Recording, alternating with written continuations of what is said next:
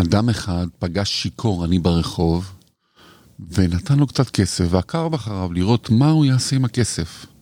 השיכור הלך לחנות וקנה לחמניה ופרח.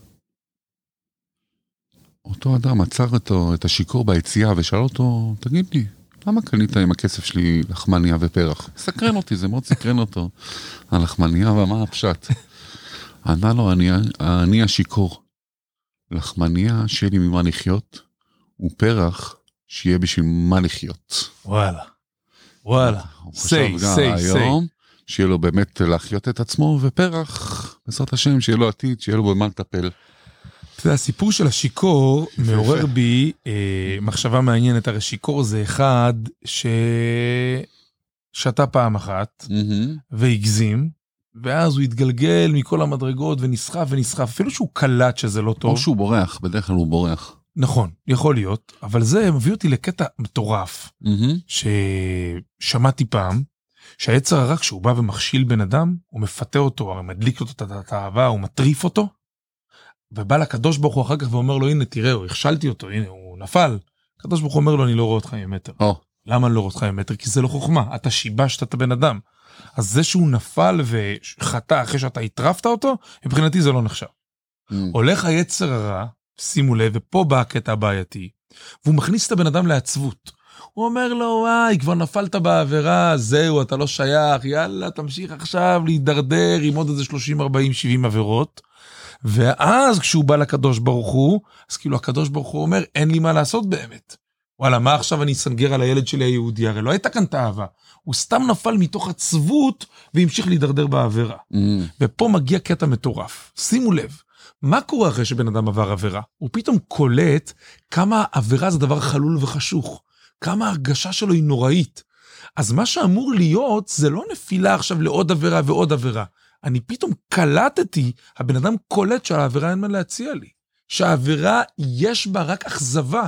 היא נראית מדליקה, היא מפתה, אבל בפועל, מה אנחנו מרגישים אחרי העבירה? על הפנים. אתה יודע מה זה סיפוק? שיא, אתה מגיע לשיא ואז פוק, פוק, נופל. זה בעצם מה שהעבירה מציעה לנו. שיא ואז פוק. אז מה בעצם קורה? אחרי העבירה, אני לא אמור ליפול חס ושלום, אני אמור להבין שהיצר הרע הוא תרמית אחת גדולה, שהעבירה שלו שנראית מגרה, בתוכה אכזבה מוחלטת, כל כולה אכזבה, ואז בזכות העבירה, אני יוצא יותר מכוון לקראת ההתמודדות הבאה. אני עכשיו יודע בזכות העבירה שעבירות אני לא רוצה יותר. זה לא הקטע שלי, זה אכזבה בשבילי, זה לא משמח אותי, זה עושה לי לא טוב.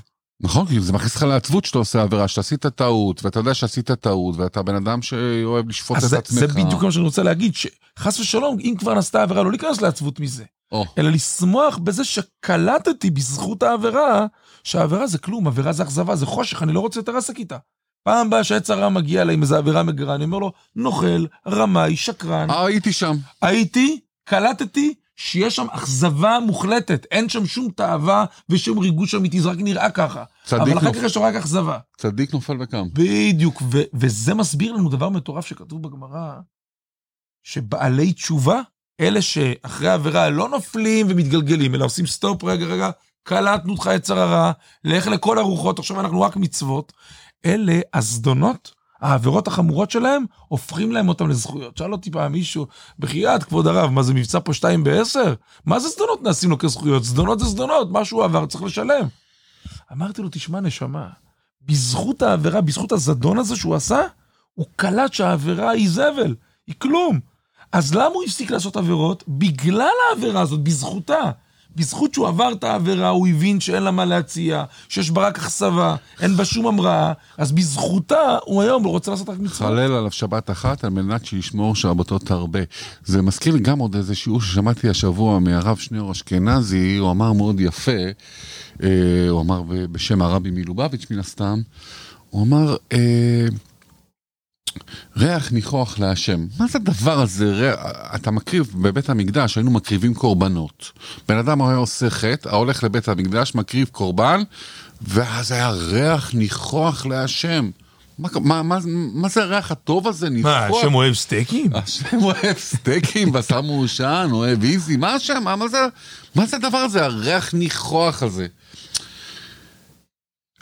אז הוא אומר איזה תהליך כזה קצר, אבל נגיע לפואנטה די מהר. אה, כשאתה מקריב קורבן בעצם אתה נותן את עצמך, אתה לא תקריב כאילו, השם לא רוצה שיהיה פה קורבן אדם, אבל אתה לוקח משהו מהכסף שלך, ומשהו בהמה שזה נראה כמוך, בסך הכל יש לנו נפש בהמית, זה אתה.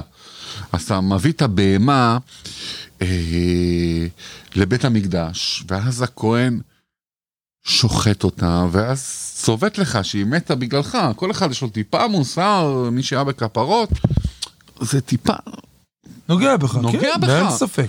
אותה, בגלל שאתה עשית חטא, אז היא משלמת את המחיר. היא משלמת את המחיר. אבל אז הקדוש ברוך הוא אומר, לא, זה ריח ניחוח להשם. שאתה אמרת, כן, טעיתי השם יתברך, אני מתנצל, הוצאתי מכספי, כואב לי, ועכשיו אני לא, לא אעשה את זה יותר. זה הריח ניחוח. זה הניחוח. המסר, המסקנה. בדיוק. במילים פשוטות, עבירה בעצם נועדה להעביר לי מסר, לא להפיל אותי לעצבות, בשום אופן.